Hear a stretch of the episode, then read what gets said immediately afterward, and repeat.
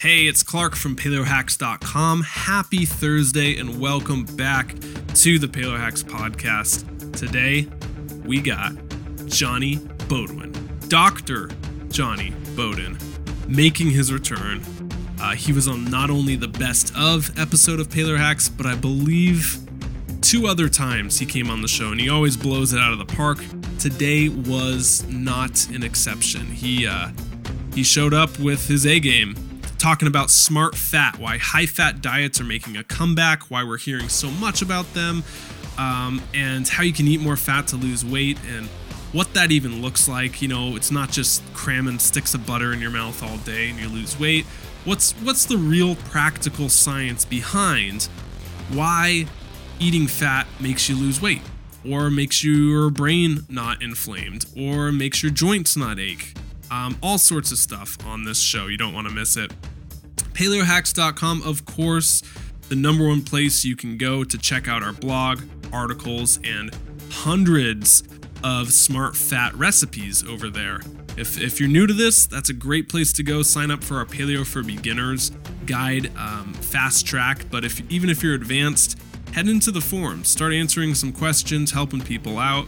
You guys rock. You're a huge community over there at paleohacks.com. If you want to get a hold of me, Clark at clarkdanger.com. Uh, go over there, answer the 11 questions, change your life. It's a free ebook I put out. And then, of course, Snapchat is the place we are migrating to, or I guess focusing on. Um, that's where all the kids are these days. At Paleo Hacks or are at Clark Dangerous. That's O U S and Paleo Hacks on Snapchat. All right, that's it for announcements. You ready for the show? I am ready for you to hear it. Let's go check out what Jonny Bowden has to say. Paleo Hackers, welcome back. Happy Thursday.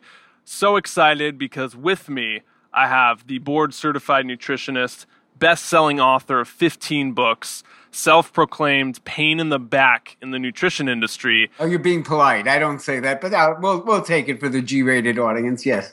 His latest book is Smart Fat Eat More Fat, Lose More Weight, Get Healthy Now. Dr. Jonny Bowden, thanks for coming back, man. Thank you for having me. Delight to be with Paleo Hacks. I love it. Third time's the charm. It's number Yep. three for us, man. That's right. That's right. So I know you're an avid tennis player. Have you had time to get out there and crush it lately? Are you kidding? I go. I, I guess people who, who read my stuff know this because I talk about it all the time. I'm on the court every single morning at 7:45, every day, including today. Yeah. are, are we going to see you in the Grand Slam tournament anytime I, soon? no, you would think for somebody who plays 12 hours a week that I'd be better than I am, but no. Unfortunately, it's the it's my curse. You have good tennis fashion. I know that's a big. I have good tennis. I look great on the court. I don't necessarily have a decent serve, but I look good doing it. one of the most important parts, man. I, of course. Hey, I'm really excited. I loved having you on both times. Thank you. Uh, Unleash Your Thin was that was one of my favorite shows Thank from you. two or three years ago. Thank uh, you. Really genuine guy, and you know your stuff. Thank you, um, man. So, so this book, Smart Fat. I know you got 15 books, so you're used to this whole thing. But you've been in this nutrition industry now for decades. I'm curious to kick it off. What was the biggest new insight or insight that stood out to you when you were putting together Smart Fat? Well, I think we started with the insight before we wrote the book. So the book was about the insight. And I think the insight that you're talking about, the one, the, the, the takeaway from that book, if you had to sum it up in, in an elevator speech of 15 seconds, it's that the way we have been distinguishing good fat and bad fat is obsolete. We do have good fat and bad fat. There is good fat and bad fat. But if you ask 99% of America what that means, you're going to get the wrong answer. You're going to get the following answer.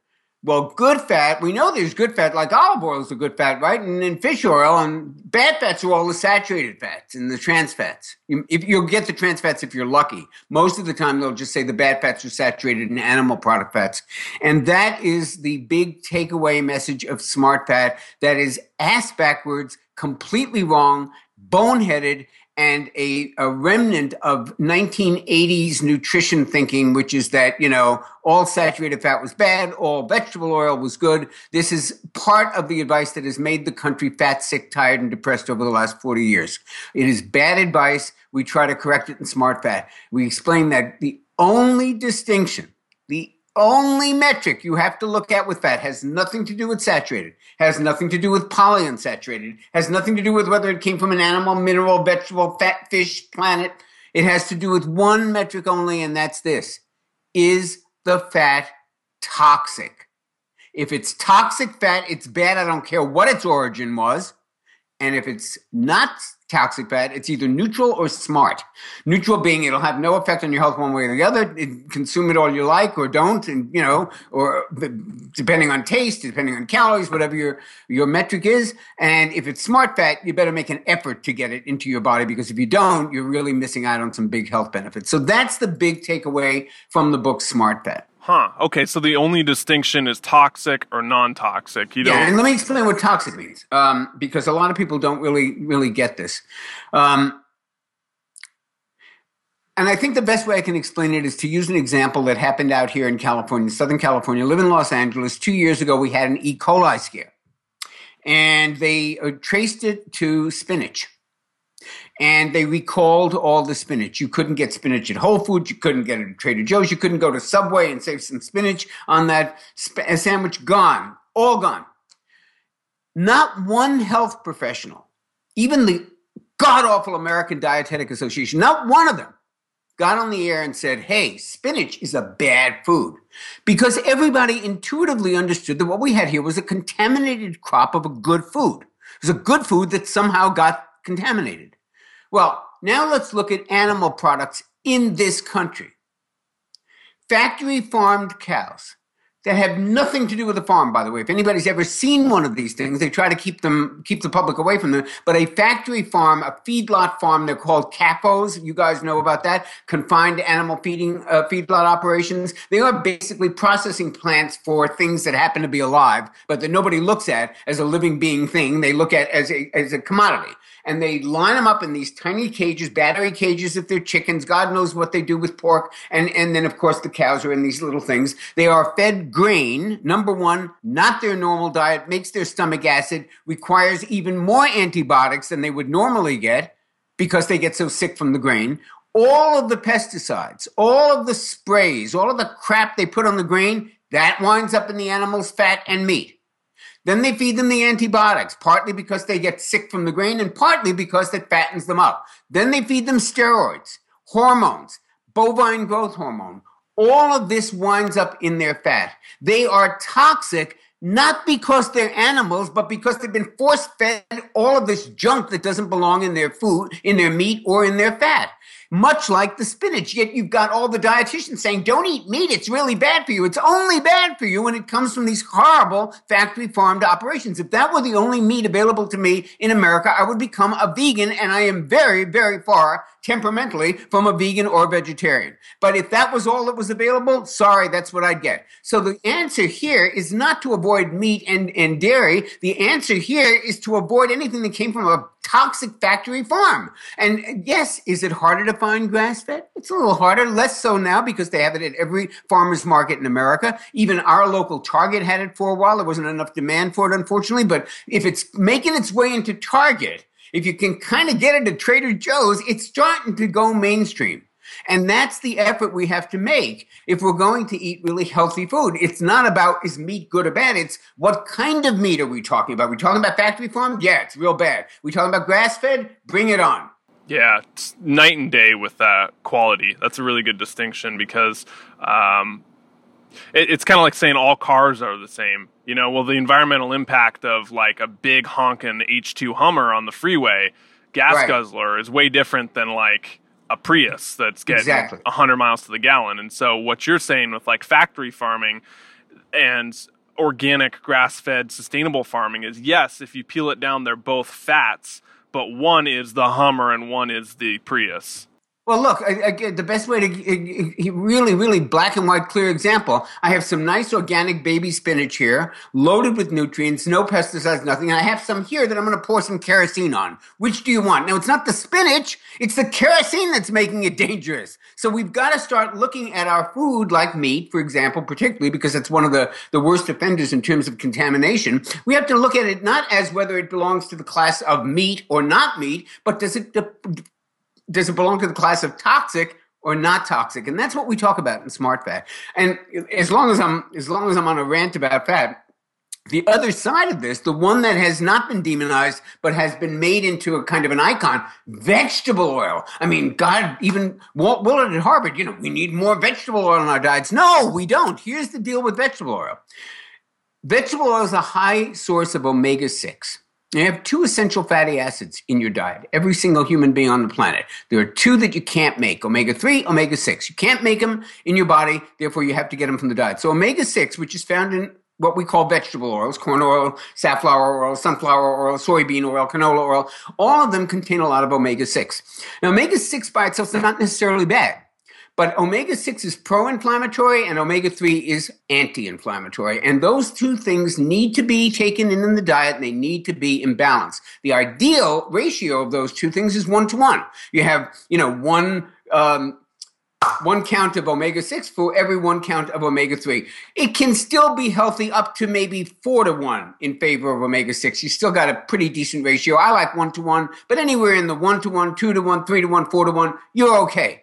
Our average intake in America is 16 to 1, and most people think that's an underestimation, but it's been able to be shown in absolutely peer reviewed uh, research that it's 16 to 1 at least. Yeah. I suspect it's as high as 20 to 25 to 1 in some parts of the country. And one of the reasons for that is that everybody uses vegetable oil because we have been so brainwashed not to use saturated fat, but to use the vegetable oil. So we switched in all the restaurants, switched to good healthy lard, switched from good, perfectly healthy lard uh, to canola oil, which they then refry at high temperatures, and they're creating all kinds of, of compounds that are far worse for us than the lard ever was. And not only that, but you can't swing a rope in a grocery store without finding any processed food on the shelf has got some form of either canola oil, soybean oil, corn oil, safflower oil, hydrogenated oil. They're all vegetable oils and they're in everything. So as a result, we are consuming about 16 times more of those than of the anti-inflammatory omega 3s. And then we wonder, why are we seeing an epidemic of inflammation, which happens to be at the core of every major degenerative disease?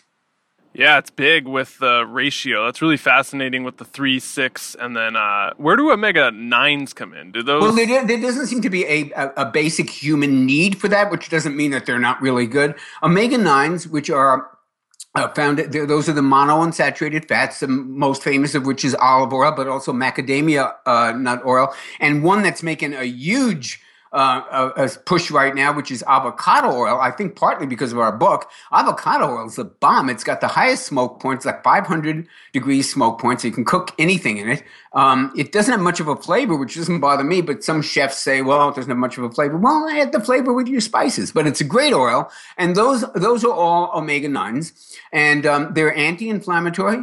They are clearly associated with healthy diets because it's the main fat that they get in the Mediterranean. And, and certainly we know all the epidemiological studies show, you know, lower rates of everything in the Medi- in, in people who more or less follow a Mediterranean pattern, which has a lot of omega 9s. So yeah, I think omega 9s are, are, the bomb and we should get them in our diet. There isn't, a, you know, a, a minimum amount, but we consider them in our book as smart fat that you should actually make an effort to include in the diet on a daily basis. And that could come from avocado, it can come from walnuts, it can come from avocado avocado oil, uh, can come from olive oil. Okay. Jonny, I want to ask a really basic question for the person out there listening who's who's wondering why sh- why is fat even important? What does it do for me? I've been told fat's been bad, and okay, now I'm going to eat more, but why why should I eat fat? Um, well, there's a number of things. The first of which is fat is the best source of energy on the planet, dietary source of energy on the planet, and let's let's start with that. Um, or maybe I, will give you the bullet points of all of them and then come back to them as long as I don't forget them. It cushions the organs. Uh, a great source of energy, as I said. Um, Uh, it's anti-inflammatory. If you use the right ones, it's anti-inflammatory. Most, probably one of the most direct benefits of more fat in the diet is weight loss. And people say, well, how can that be? I'll tell you how it can be because you've been lied to about what causes weight gain. What causes, what runs the show when it comes to weight gain is hormones, not calories, hormones. And fat has a much better effect on your fat storing hormones than any other macronutrient. So let's go over those one by one. Best source of energy. So when you and I talk about energy, when I speak to a, a, group like at the Paleo conference, and you know, and I or any conference, I spoke at GNC yesterday uh, in Dallas, and and if I talk to any group, even an educated group, and I say, "Hey, lots of energy," people think of that feeling of get up and go. But biochemists talk about energy in terms of the cellular level. There is actually a compound in every single cell of your body. It's called ATP, adenosine triphosphate. That is the currency of energy. You need ATP to blink your eyes, to make a Skype call, to dance the Macarena, to sleep, to grow fingernails, to digest food. You need ATP for every movement, every word you speak requires this. It's the Bitcoin of energy, if you will. all right. So how do you make ATP? You make it in the cell and you make it out of uh, glucose, carbohydrates, or fatty acids, right? And you break it down. Well, a molecule of glucose produces about in the 30s, 36 ATP molecules. A molecule of fat produces 144. So fat's an, an, inherently better source of energy. You talk to wow. marathoners, wow. Um, you know, they run out of carbs two hours into the marathon. You know, you better be able to be fat. One of my most uh, uh, uh impressive mentors was Stu Mittleman. He was he's an ultra marathon uh, record holder. You can find him in the Guinness Books of World Records. He's also got a master's degree in exercise physiology and nutrition from Columbia. So he was a very interesting guy to study what runners did because he was one. He was a world record holder, and he he's we see him in, in New York City doing warm up runs of 10 miles a day. And we say, Stu, what are you not? How, why are you doing 10 miles? And he said, because I don't have time to do a longer run. So this is who we're talking about here. And he used to say to us, you got to eat butter on your. Now, this is back in the 90s when nobody was going near fat. And he would say, you got to eat fat to burn fat. And another one of my professors used to say, your goal is to be a better butter burner. You want to be a fat burner. You don't want to be a sugar burner. Have right. a whole program on this metabolic factor that's that's being sold all over the internet right now, and it's based on the idea that most of us are stuck in a sugar burning metabolism. Yeah. So we see these people who are 100 pounds overweight and they're on the treadmill, and you think, my God, why aren't they burning off those calories? Because they're burning the sugar in their bloodstream and they can't get to the fat. And here's the thing about that it's like an ATM. You've got all this stuff in storage, you got all this money, but you don't have the password.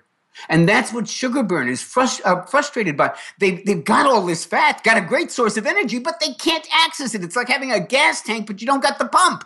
Right. So we want to be better butter burners. We want to be better fat burners, and we want to use that phenomenal source of energy to power our daily activities, not just our exercise, but everything. And that's the whole idea of a ketogenic diet. You just eat fat. There's no sugar to burn. You better be burning fat. So it's a great source of energy number one it physio- physiologically it cushions the organs as a protection okay that's that's interesting and good here's the big one with the hormones so as everyone listening to your show, I mean, all the paleo hacks know this stuff. It, it, it's it's just a re, redo of what you all know, but I'm going to. It's okay. it's good. It's good for basics. Anyway. Yeah, we so love. So when basics. you eat food, your blood sugar goes up.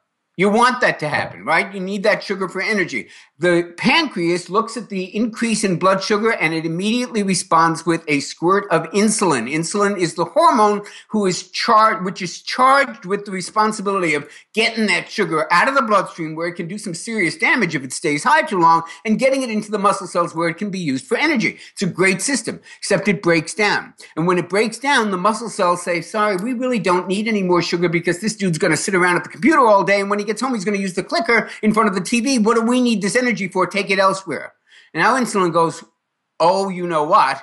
Where am I going to take it? Oh, I know, fat cells. They love it. They'll take anything. And they do. And now you start to put on weight. Now, those fat cells also don't just sit there on your on your hips. They also shoot out inflammatory compounds, increasing increasing inflammation in the body, which increases weight even more. So it's a very very bad spiral. You don't want insulin saying the muscle cells won't let me in. Let me take it to the fat cells So we now start to have to look at food in terms of what's its effect on insulin. Never mind the calories. That's important, but it's not that important. What's really important is what's it do? Is it waking up insulin and forcing it so high that the muscle cells are saying, no more, no mas, no mas? Or can we keep insulin in a kind of controlled, you know, nice little neutral area, right in what Barry Sears would call the zone. So it's not too high, not too low, just enough to get the sugar out, get it into the muscle cells, keep everything going really well. Okay, so what has the most effect on blood sugar and insulin? Altogether, class, carbohydrates. What has the second most effect on blood sugar and, and, and insulin? Protein. Protein. It's not nearly as high as carbohydrates, but it does have a little bit of an effect. What has zero effect on blood sugar and insulin altogether, class? Fat. So when you eat more fat and less carbs, you're actually having a balancing effect on the very hormones that are making you fat vicious cycle eating carbs gaining weight getting inflamed all those things seem to go together which is what you hit on. And and that was really cool um, what you just talked about because i think it nails it on the head that when you start getting back to smart fat or fats altogether you're able to n- get at that root there. And it, instead of isolating each one like trying to balance your hormones and trying to lose weight and trying to reduce inflammation well, if you just started eating more fat and less carbs or kind of implement some of these principles, all those three together would start to get better on their own. Yeah, that's that's hundred percent, hundred percent true, Clark. You you nailed it. Okay. So, so all these reasons we want to balance our hormones. Uh, you know, if you talk to Dave Perlmutter, uh, the, the, the brilliant author of Grain Brain and and um, uh, Brain Builder, he'll tell you that you're talking about brain health. I mean, he's a guy who who purposely stays on it. I don't know if you know David Perlmutter, if you've seen him. He's a tiny little wiry guy, and every time you see him at a conference, he's out running, and he hasn't got one ounce of body fat, and he eats a ketogenic diet, and uh, you know, hugely high in fat almost no carbohydrates. Now, he's not doing it to lose weight. He's doing it because, as an integrative neurologist, he has found that the byproducts of fat metabolism, which are called ketones, are the best source of energy in the world for the brain. So, as far as he's concerned, eating a high fat diet is right up his alley. That is a brain healthy diet. Yeah. Uh, uh, I'm curious, Jonny, then. I know you're a. Uh, Uh, a dictionary of stored studies and knowledge and all that. that. what is your favorite or most compelling study that pops to mind when you're thinking about fats versus carbs versus energy or weight loss, anything in that nature? Oh my God.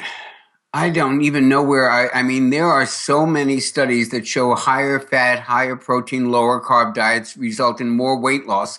But I don't think that's even the interesting thing. I think what's interesting about most of those studies is what else happens beside the weight loss. You always see triglycerides drop like a rock. You always see an improvement in infl- inflammatory markers. You see lowered blood pressure. You see changes in particle size in the cholesterol. So these are very impressive. I'll tell you one study that jumps to my mind that kind of, for me, decimates the whole cholesterol hypothesis. And let me let me back up. The reason we're interested in cholesterol, and as you very well know, Clark, because you had me on after we wrote it, we wrote a book a couple years ago called The Great Cholesterol Myth, where we just attacked the entire industry that's based on lowering heart disease by lowering cholesterol and pointed out that one has really nothing to do with the other. So if you think about it, though, fat and cholesterol are joined like Siamese twins. They are the Bonnie and Clyde of bad actors in the mind of most uh, establishment dietitians. It's very hard to talk about one without the other. And when you think about it, the only reason we've been told to avoid fat is why? Because it raises cholesterol. And why do we care about that? Because cholesterol causes heart disease. So if that's a myth, which it is, then the whole dietary regulations of the last 40 years just collapse. So that's that's kind of the connection there. So the study that I love that kind of really puts the and for me is just the beginning of the, the coffin being nailed on the cholesterol hypothesis is a study a very classic study. Every researcher knows this uh, study. Everybody who ever went to graduate school for nutrition knows this study. It is called the Lyon Diet Heart Study. And what they did in this study, very interesting, 605 people and they were the walking dead, man. I'm telling you, these guys, you talk about risk factors, there wasn't a risk factor these people did not have. They were mostly men. They were all, uh, all, most of them had had heart disease of some kind. Uh, they had very high cholesterol. Not that I think that matters that much. They were smokers. They ate horrible diets. They didn't exercise. I mean, they were an insurance underwriter's nightmare. Like these guys probably could not get life insurance. So they take 605 of them and they divide them into two groups And it's a diet study. So one group gets what they were then calling the American Heart Association prudent diet, meaning keep your fat at less than 30%, keep your saturated fat under 7 and don't eat any eggs because it's got cholesterol. All the advice that they have been giving for ages to Americans and still do, sadly, okay? The other group got a a version of the Mediterranean diet, much higher in fat, but most of it monounsaturated, lots of fruits, vegetables, grains, all that stuff in the Mediterranean diet. So then they look, and goes on for a while, and they look at cardiac deaths. And the cardiac deaths in the Mediterranean group are very low, and they're very high in the American group. And then they look at all cause mortality, which means anything. You died from getting hit by a bus to a, you know, it's dying in your sleep to a suicide attempt, whatever it is, whatever it is that. Co- and all cause mortality in the prudent Western diet group off the off the charts. In the Mediterranean group, not so much. It was so dramatic that they stopped the study in the middle and just gave everybody the advice about the Mediterranean pattern of eating. Now, here, that's not interesting to me. Here's what's interesting to me. So you look at these two groups of people the Mediterranean people, the American prudent diet people. And you go, well, God, the Mediterranean people, they just their, their results were so much better. I'll bet their cholesterol dropped, right? No, their cholesterol didn't budge. They just stopped dying. There's no connection between high cholesterol and heart disease. It doesn't predict it. It doesn't cause it. Everybody remembers Meet the Press. Tim Russert died on the treadmill at NBC with his cholesterol quite well controlled. Thank you very much. It's just been the biggest red herring. It has a minor part to play in heart disease. And yet, it has had a major part to play in our dietary programs because we all believe that we should avoid saturated fat because of its effect on cholesterol, which keeps us from eating good, healthy, traditional fats, including many saturated fats, and keeps us piling on the vegetable oil, which is in turn more inflammatory than anything it replaced. That's amazing study, uh, and the great cholesterol myth ties in nicely. I know that inflammation is the major problem when it comes to a lot of heart issues. Um, yep. So I've read, um, and I know that's a big part of smart fat. Is you say there's two ways um, to get healthy and balance inflammation and all that. It's why you eat fats is to balance your hormones, which we talked about with the insulin, the blood sugar roller coaster, and that. But the second is inflammation, which ties in nicely to what you were just talking about. Can you kind of unpack that? Like, uh, fat's role sure. with inflammation? Sure. Well, let's just talk about why it, it, a lot of people really still, I find, don't completely understand inflammation. It's a buzzword. It's been out for decades. Time magazine did this cover, which I show in every one of my slide presentations. It, it says, in, you can look it up, inflammation, the silent killer. I mean, we've known about the role of inflammation in disease for a long time. When I wrote uh, my book, The Most Effective Ways to Live Longer, I looked systemically like what the research said about what, why people age. And it appeared that there were basically four things that systemically aged and broke down our bodies. And one of them was inflammation, one of them was oxidative damage, one was stress, and one was sugar in the diet. Then we looked at, at, at, in our book, The Great Cholesterol Myth, what four things really promote heart disease. And guess what? They were the same four things. Oxidative damage. oxidized cholesterol is the only kind you got to worry about when it's damaged by oxidation. Inflammation, top of the list. Stress, which can bring on a heart attack or make heart disease far worse than it is. And sugar in the diet, which is highly inflammatory and very uh, correlated with, with bad uh, health outcomes. So Inflammation's got a major role in every degenerative disease we know of. Diabetes, obesity, Alzheimer's. My medical friends who do autopsies tell me when you do an autopsy on the brain of an Alzheimer's patient, get what you see inflammation, plaque, tangles. Inflammation is part of every major disease that we know of. It's vastly important. And that's why anti inflammatory uh, foods and anti inflammatory supplements are so critical. Now, I'm going to give you an example. I, I, just wrote a blog about this, and it's a very interesting theory. Um, people will say, well, what does diabetes have to do with inflammation? So, remember we mentioned earlier that the fat cells don't just sit on your hips like we used to think they did, just annoying you like little sponges. No, they're actually little hormone factories, and they put out lots of inflammatory compounds. Now, let me explain. We talked a little earlier about insulin resistance. Why doesn't insulin get into the muscle cells? well, one reason is there's too much of the sugar and too much of the insulin and not enough need for energy from the muscle cells. That's certainly one reason. But let's dig down a little bit deeper. It's quite an elegant theory. It was just put forward by Dr. Patrick Kings, uh, Kingsley in England. And um, I, I managed to uh, obtain an article by him and, and read this theory, which I think is just fascinating. So I wrote a blog about it. This is what happens when when insulin gets to your cell, I, I, have a fish tank. I use the fish tank as an example. When I put my hand on the fish tank, the fish are trained. they know, oh, here comes that big human hand. It's got food in it. And you can see them all, all eight of them. They kind of come to the surface and they come to wait for the food. Well, picture insulin going to your cell. Here's insulin the hand with the sugar in it, which is the fish food. And what happens is something in the cell called the GLUT4 glucose transporter number four, swims up to the top of the cell, just like my fish do, grabs the sugar from the insulin, goes back in. Make sense? That's a good example. Inflammatory compounds kill GLUT4. There is a direct connection between inflammation and insulin resistance, diabetes, and obesity. The inflammatory compounds literally shoot the fish. They shoot the GLUT4. There's nothing to come up to the cells and grab that sugar. Wow. So they also, inflammatory compounds also break down an enzyme called lipoprotein lipase, lipase, which actually breaks down fat. So now you've got a double whammy. It's killing the guy that gets the sugar into the cell, and it's killing the guy that breaks down fat. So inflammation makes a big difference to your health. And it's very, very important to be aware of that and to eat in a way that lowers inflammation. Sounds like a bad aquarium I wouldn't want to live in.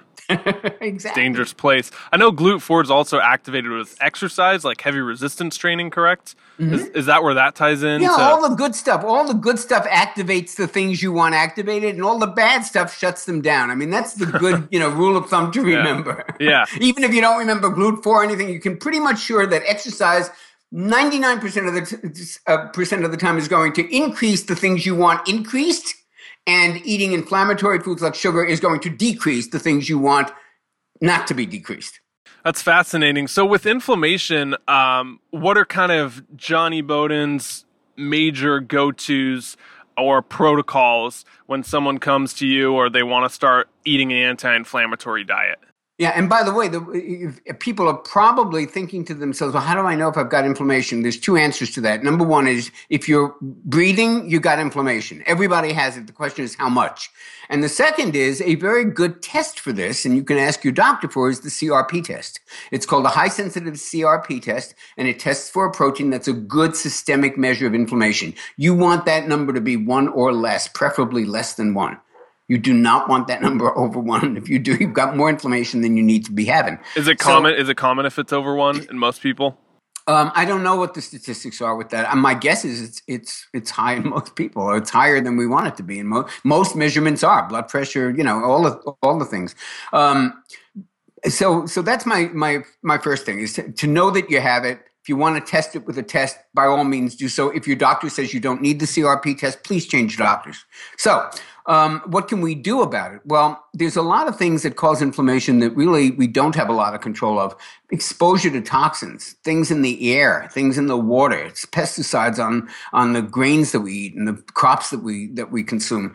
Um, uh, medications, recreational drugs, all of those are inflammatory. Sugar is hugely inflammatory. That's something we do have some control about. But there's also a lot of really good anti inflammatory foods and supplements. So let's start with the supplements. My favorite, without question, is omega 3. It's the most anti inflammatory molecule on the planet. If you're a vegetarian, you get it from flaxseed. Uh, I love Barlean's, is, is my favorite brand for that. Um, I certainly fish oil. Um, I, I, think probably has even more research on it than flaxseed oil. So very, very anti-inflammatory, and I would recommend. That's one of my go-to supplements for absolutely everybody. How? How? Sorry to cut you off. How much would you recommend the everyday? Everybody person? debates this left and right, and the, if you talk to the real health guys who like really live this stuff, well, they'll tell you four or five grams, three, four grams, things like that, and that's what they do. That's what I do we're talking about the general public who barely gets half a gram every two days, maybe. We're happy if they'll just take a gram. You know, I mean, we, you, you want to make the bar low enough so that people can take some omega 3 if they're not taking anything. Um, ideally, I'd probably go three grams. Okay, one Um, last one last question on that. Is there a damage if you go above five grams? Because I know some people listening are saying, "I'll just crank this baby up and take the whole bottle or whatever." Like, what's what's kind of the upper limit? Well, here that's a that's a great question, and I get asked that a lot about everything from water to oxygen. You have to understand that here's the macro picture. You've got to understand that there is no substance on Earth, including water and air, that you can't die from too much of.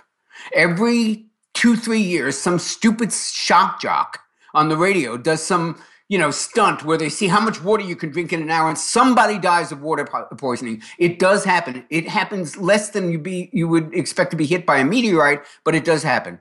And in much the same way it is possible to change invert the equation. I mean most right now we've got this omega-3 omega-6 in- in relationship that we talked about earlier. It's ideal to be one to one. Most of us are consuming 16 to 1 in favor of omega uh, 6 so that's the main problem main problem is not getting too much omega 3 it's getting too little. Is it theoretically possible to do that? Absolutely. If you're an explorer in greenland and you are living on walrus blubber blubber and seal meat and that's all yeah you might not get enough omega 6s there's no vegetables that grow up there. And and you could be and that's it will thin the blood. You know, I mean, there's there are Yeah. there are downsides, but this is as rare as the people who come to you and me and say, "I just have so much trouble gaining weight." I mean, there are people like that. There, Right. there are whole magazines uh, devoted to them in the bodybuilding world, like Hard Gainer and stuff like that. That you know, for these skinny guys that really want to put on, but they're a minority, man. I mean, compared to the you talk to any nutritionist in the country, ninety nine percent of their clients are in there because they can't get the weight off, not because they can't put it on. And it's kind of the same thing here. Yes, you can have too much omega 3. I, I think three or four grams, you, you don't need to go much higher than that. You know, you just at least want to make sure that you balance it uh, with a little omega 6, which isn't really a problem for most people because you can't avoid omega 6. Yeah. But um, so I would put that caveat in there. But I'd say for 99% of the people listening, the question isn't getting too much omega 3, it's getting too little. Okay, so we got the omega threes, gonna three to four grams ish, maybe one gram if Three grams start is out. fine. I'd be happy with three grams for most people. And then uh, uh, uh, curcumin. I love curcumin. Um, now, curcumin has gotten a lot of press recently. It's really involved in a lot of different pathways. It's anti-inflammatory. It's very, very protective of the liver, very helpful for the liver. Um, it's a great antioxidant. Uh, it just does a lot of different things and works on a lot of different pathways. It helps uh, activate the, the cellular defense system. I mean, there's just a million things that curcumin does. The only issue with curcumin is turmeric, the spice that it comes from. It's not well absorbed. And curcumin in general, you don't get most of it. So I look for products that use a particular kind of curcumin called BCM95 curcumin. Um, that has a lot of clinical studies behind it and seems to be absorbed better than the average curcumin. And the, the, the, the brand that uses exclusively BCM95 that you can get in health food stores and G, GNC and Vitamin Shoppe is called Terry Naturally. And that's my favorite brand for curcumin. That's what I use every day. I heard with uh, turmeric and then the active component curcumin. I was looking into it because I was fascinated as well. It has Fantastic the mo- stuff. Oh, it has the most scientifically backed research when it comes to cancer. It, uh, oh, I, I didn't even mention that. It absolutely does, and in legitimate settings as well. It's, this is not all, you know, uh, esoteric alternative medicine stuff. There's some Right. serious stuff going on uh, studying curcumin and its effect on cancer cells. So, yeah, uh, very much a fan of that stuff. It's it's interesting like how they just started. Uh, I mean, they've probably been doing it for like 50 years now, studying that. But it seems like such a random thing to contain so much benefits. Like this little this little turmeric, uh, it kind of looks like a finger. That, that you would just kind of skimp over and maybe dye your clothes with back in the day, and Right, here it is sitting in front of us, and it's the most anti-cancer food it's- to date. It, or it is. I, I, I, that's a, a big uh, part of my daily supplement routine. Another supplement, a little harder to find, is iso uh, quercetin or isoquercetin. Quercetin is found in apples and onions, and it's a very anti-inflammatory flavonoid. And you just that you know, I'm convinced all this grandmother wisdom, like an apple a day keeps the doctor away, all this stuff that your grandmother, it's all being borne out to be true. We didn't know why it was true back then. But now we're finding out, wait a minute, that might have an effect on the microbiome. That's why they keep thinking that that was so healthy. And we didn't know it because we didn't know what the microbiome was. But there's one of the connections. With apples, it might well be the fiber, the pectin, or it might be the quercetin, the anti inflammatory flavonoid. But God knows it has a good effect. So apples, onions, uh, omega 3s, wild fish. Um, and again, you know, there's as much of a difference in fish like salmon between the wild kind and the farmed kind as there is in meat between grass fed and factory farmed. I get my salmon exclusively from a company called Vital Choice. Uh, I wish I owned part of it, but I don't. But they're a great company, and they ship it directly from, I think, from Alaska, or certainly from Seattle. Maybe it's Seattle where their headquarters are. But they are wild Alaskan fishermen, three generations. They test this stuff every which way for impurities. They fish in a sustainable way. They're environmentally conscious, and it doesn't cost any more than Whole Foods. So I just get it shipped from them. Vital Choice is your Vital Choice. It's okay. called. And, and, sorry, what was the apple supplement you were talking about earlier? Quercetin. Q U E R C I T I N. Of course it's okay.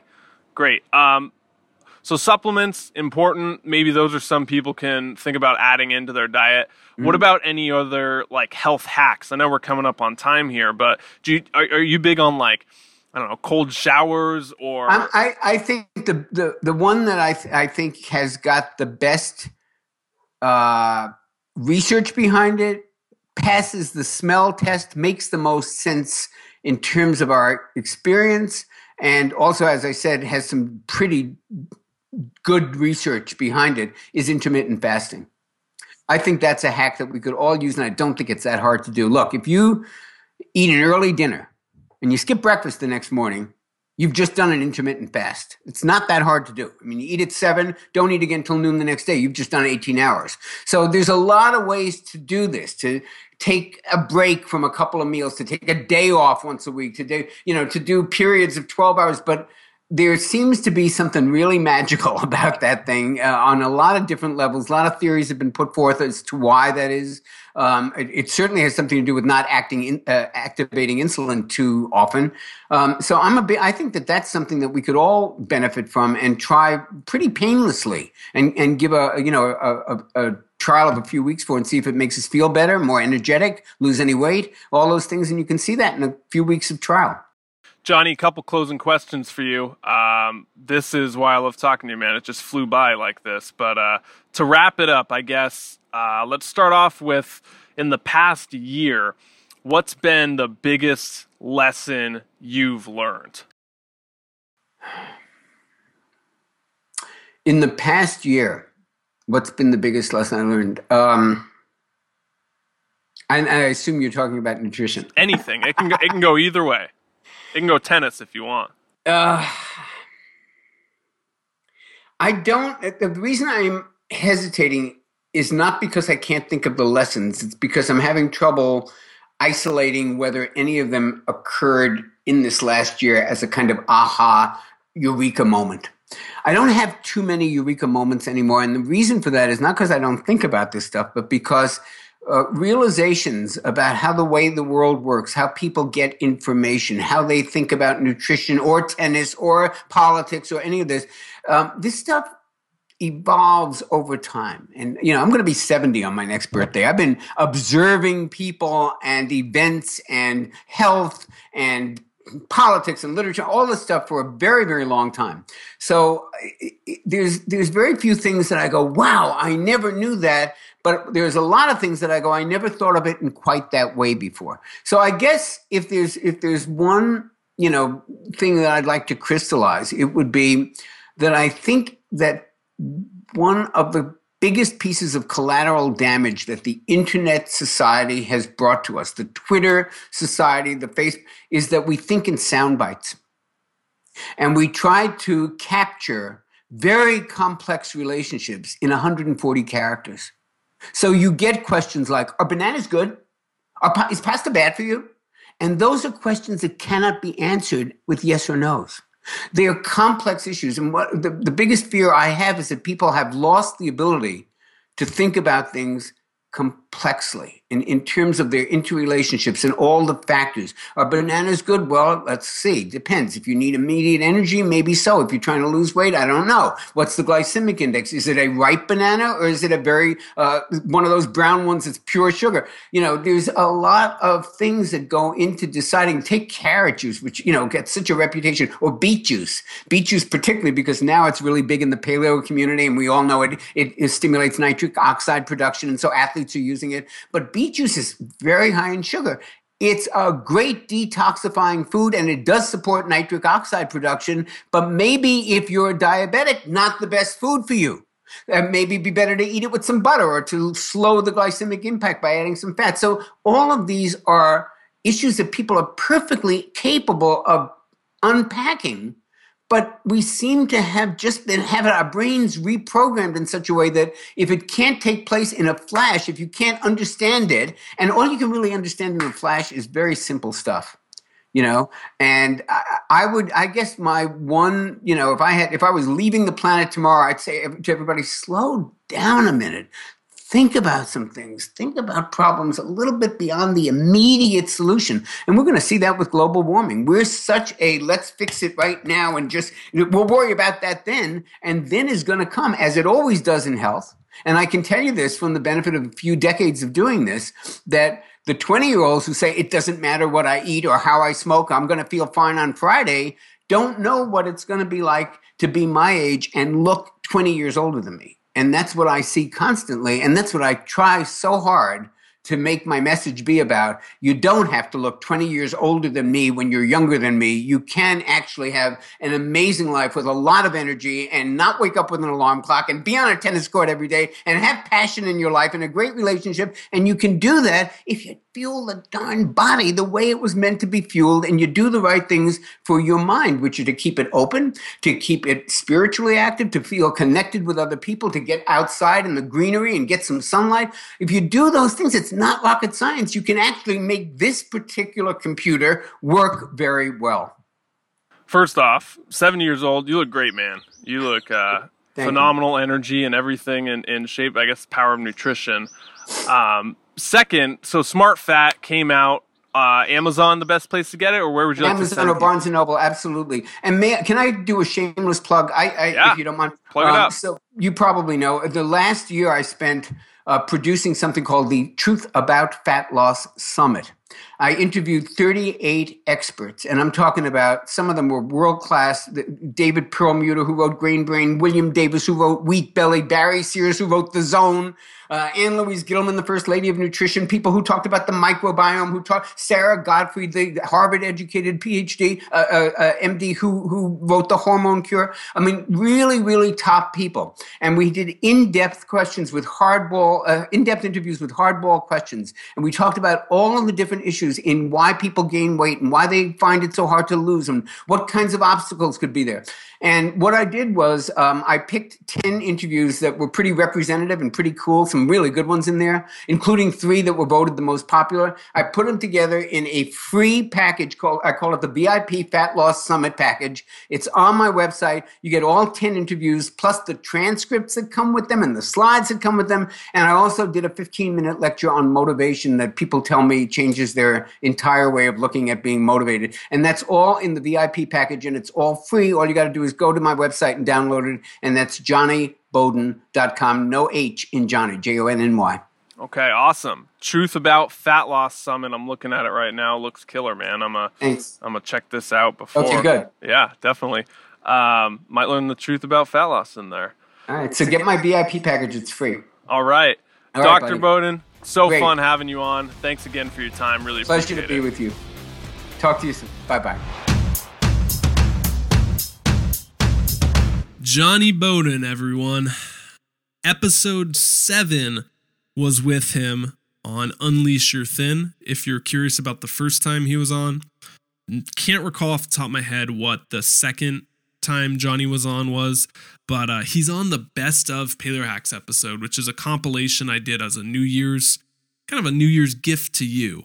I listened through every single episode and took the best believe there's 10 clips in there, spliced them together for an hour long podcast with some commentary in between.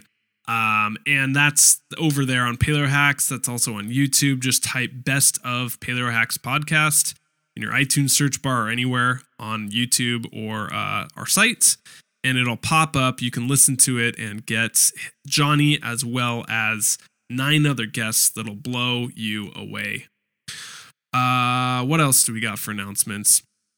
paleohacks.com of course if you want our archives for every single show we've ever released head on over there go to podcast section uh, itunes rating and review if you guys listen to this show um, this is not your first time listening.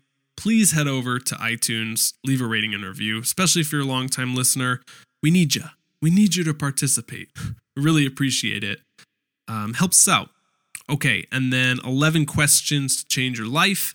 This is a free ebook I put together on the best 11 questions that will change your life. Promise.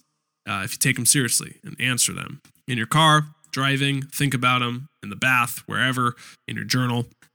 Uh, 100% free. You can either email me or um, go over to my site, clarkdanger.com, and it's right up there. Put in your email, they get sent right to you. Snapchat at PaleoHacks. If you're on there, add us real quick. Got lots of behind the scenes stuff. At Clark Dangerous, that's O U S as well. Um, and that's it. All right, next week we have Diana Rodgers coming on from Sustainable Dish talking about how to raise livestock and chickens in your backyard even if you live in a city, even if it's crowded, can you raise chickens? How much does it cost? Um, and we get into all sorts of stuff too, like what's life on the farm like? What's it like to sell everything in your corporate job and take a full time gig as a farmer, like her husband? Really cool conversation. She's got a lot of energy. I'm excited for you to hear that. The following week, we have Lierre Keith coming on to talk about the vegetarian myth. Going to be a little controversial show I am envisioning.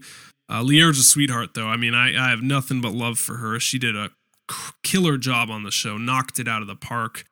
Um, really respectful too towards vegans, vegetarians. It's not about what diet is best. It's just about putting information out there um, so we have all the facts, so we have all the information, and we can make informed decisions.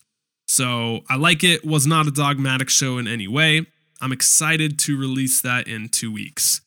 Okay, that is it. Thank you so much for listening. I love you guys, and I will see you back here next Thursday.